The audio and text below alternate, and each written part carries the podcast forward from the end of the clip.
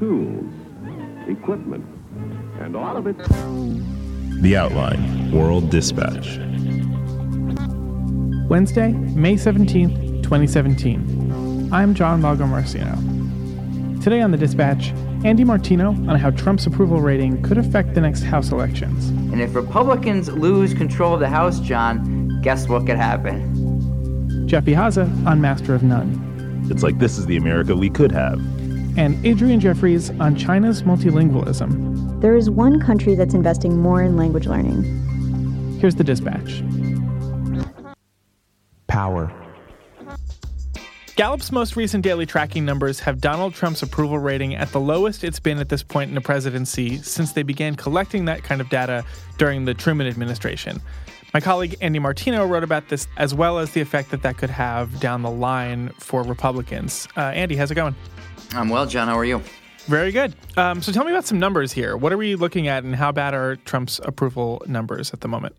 Well, they're they're historically terrible, as you said, John. Thirty-eight percent approval. You know, there's a lot of talk about how Trump's base hasn't moved, and and there are different studies and polls showing he's maintained his support among that hardcore base. But really, other than that, as you said, no president that we've ever known about, going all the way back to Harry Truman, has been this unpopular this early in his presidency. And what that means practically for Trump is huge potentially, because what a Gallup study in 2010 showed that uh, the average number of House seats that a president's party loses when his approval at the midterms is less than 50% is 36. He loses an average of 36 seats in the House of Representatives, or his party does. Now, if Trump loses 24, and it could be 23 depending on what happens in this Georgia runoff that's sooner, if Trump loses that many, the Republicans lose control of the House. And if Republicans lose control of the House, John, guess what could happen? An impeachment. An impeachment. Now, it's a more exciting word uh, than it actually is a concept, but uh, it would take a lot to get him there, and the Senate's going to be harder to flip over to Democratic control. But the GOP is defending against that situation in some ways, right? Yeah, they sent out a fundraising letter actually using the prospect of impeachment to raise money for Republican congressional candidates, which, when you think about it, is extraordinary. That the mention, you'd think that that would be a fundraising thing for Democrats. Like, let's get this SOB out of office but it's the Republicans saying, don't let them impeach our president. Think about how front of mind that means that something like impeachment is. That was explicitly mentioned in the fundraising letter? Yes, it was. So Politico reported on this back in uh, early part of May, May 10th. Politico had an article uh, that they'd found a fundraising letter uh, sent out by Republicans called Calls for Impeachment Grow Louder which this is what they're doing. They're saying protect the president against uh, Democrats trying to impeach him by electing Republican Congresspeople. So that's uh, that just it, it's it's just amazing. That's in, that's obviously pro Trump, and we're still talking about impeachment. That's what a train wreck uh, this guy obviously is. Yeah, that's remarkable. Mm. All right, thanks. All right.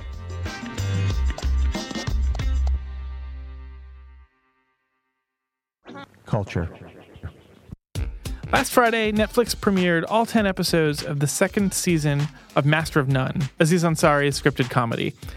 Jeff Ihaza, writer at The Outline, reviewed it for us. And I should mention right now, we're going to be talking about some mild spoilers for the end of Master of None. So if you're trying to avoid those, you should probably skip the story. Jeff, hey. Hey, how's it going? Good. Uh, so you took the controversial stance that Master of None falls short um, yeah, I mean, I guess I would hope that it's not a super controversial stance. I think what happens with a lot of shows, uh, particularly on Netflix when they premiere, is that I guess a lot of press outlets get either early access or something and have these like kind of nice, cushy stories about it day of. Um, but I, am sure that after time passes, people will find that they agree with me. But um, but yeah, what, one of the things about the show is that you know the first season was very you know deservedly praised for doing a lot of things really well. So there were episodes that tackled representation. There are episodes where you had a more human. You, there are episodes where you had a more humanized look at LGBT people, Black people, um, unemployed people. Like it, the show really did make an effort to be, you know, for lack of a better term, woke. Um, but despite all of that, it doesn't do that much in terms of actually providing you with a good show. so it's like you get these snippets of feel good moments. It's like you get these like Obama speeches in episodes where it's like, oh wow, this is like this perfect American story. Um, but then the actual central narrative is just kind of the same nerdy boy tries to get the girl, the girl says no, the boy cries about it, and then the girl comes back. It's what, like what is the narrative of the second season? so the second season, the first episode is this very fun episode where it's kind of it's modeled after the bicycle thief. We we catch Dev in Italy, and then you know very quickly he comes back to New York, and the show kind of moves back to its central pace, which is telling stories inside New York, going to all these nice restaurants in New York. Unlike a lot of other shows that take place in New York, I'm thinking Broad City, 30 Rock, a lot of the like classic New York TV shows, uh, Master of None really has this super polished look to it. Um, and and something I find interesting about the show is instead of living in the New York that exists, Master of None sort of presents this idyllic universe, right? Where it's like the streets are always empty and everything's always clean and you're never getting run into by anyone and no one's yelling curse words at you for no reason. It's it's very pretty on the surface. It kind of touches on a lot of like important social justice issues on the surface, but really deep down, it Well- doesn't have that much. Well, right. The show does go out of its way to present progressive Yeah. issues, right? It's like a very long Hillary Clinton campaign ad.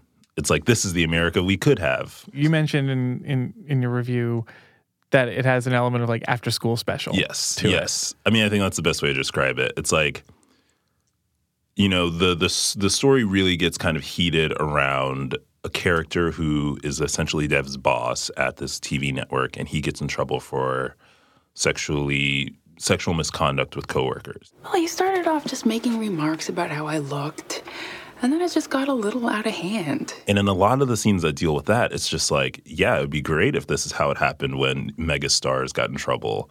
But that's not what happens. um, you know, there's this conversation where Dev goes back to one of the makeup artists who ended up quitting because the guy was being creepy to her. And it's just the scene that's like, it's so woke, it hurts almost. How about we talk to someone above Paula? No, no, it's fine. Look, I don't want to make a huge deal about it. I'd rather just move on to this gig and forget about it. what am I going to do? Sue Food TV? Have it take over my entire life? No, I'd rather just keep it moving. you know, it's like Dev now gets to be this like nice guy, right? He goes in, he's like, "Oh, I'm so sorry that happened to you. That's such a bummer, man. That's crazy." And it's like, I don't know what you know presenting a perfect ally looks like on TV, but I think watching that made me feel weird, and I don't know what that means. So overall, Master of None season two. If you had to give it a letter grade, Oh man. I'd give it a C. I think it looks really good. Thanks. I think it's like I think it's the type of show that if you're like a 17 year old boy and some girl just broke your heart, you're probably going to find a lot of solace in it. But it, the problem is that 17 year old boys are really dumb and like they should feel nothing but pain. So take that for what it is. Jeff, thank you. yeah, thank you.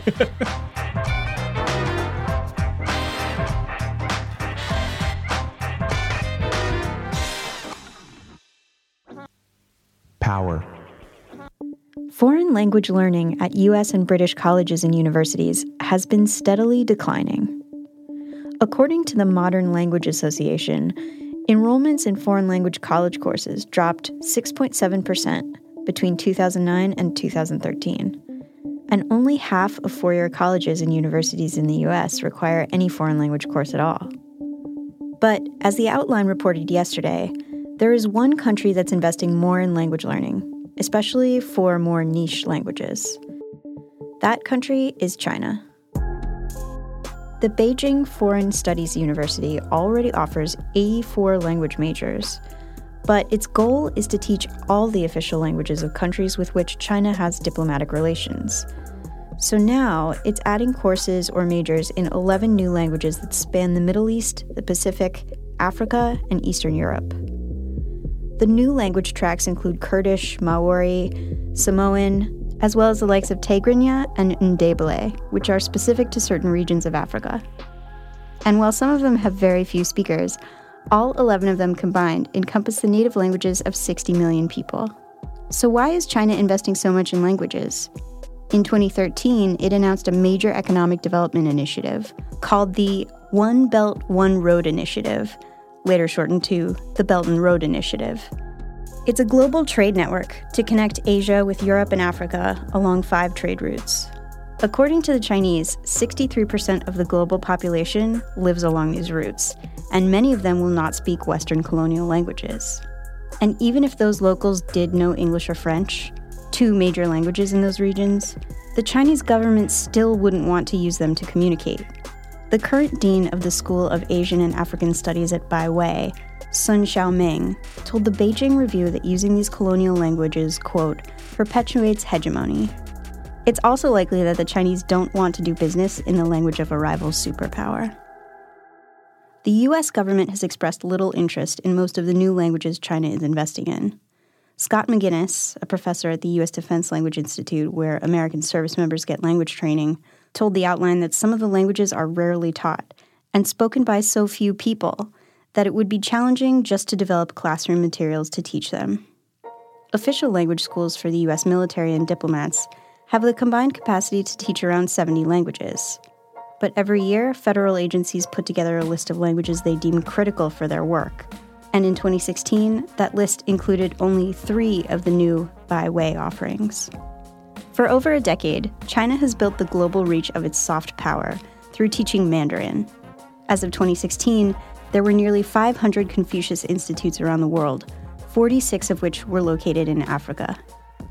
The growing language resources at Beiwai suggests that China is expanding its linguistic strategies even further prompting a comparison between China's investment in learning about the rest of the world and the US's relative solipsism. Learning the native languages of future partners as it builds a massive trade network does seem like a pretty smart strategy on China's part.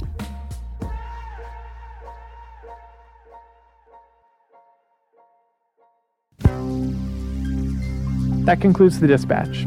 I'm John Lagomarsino. Till tomorrow.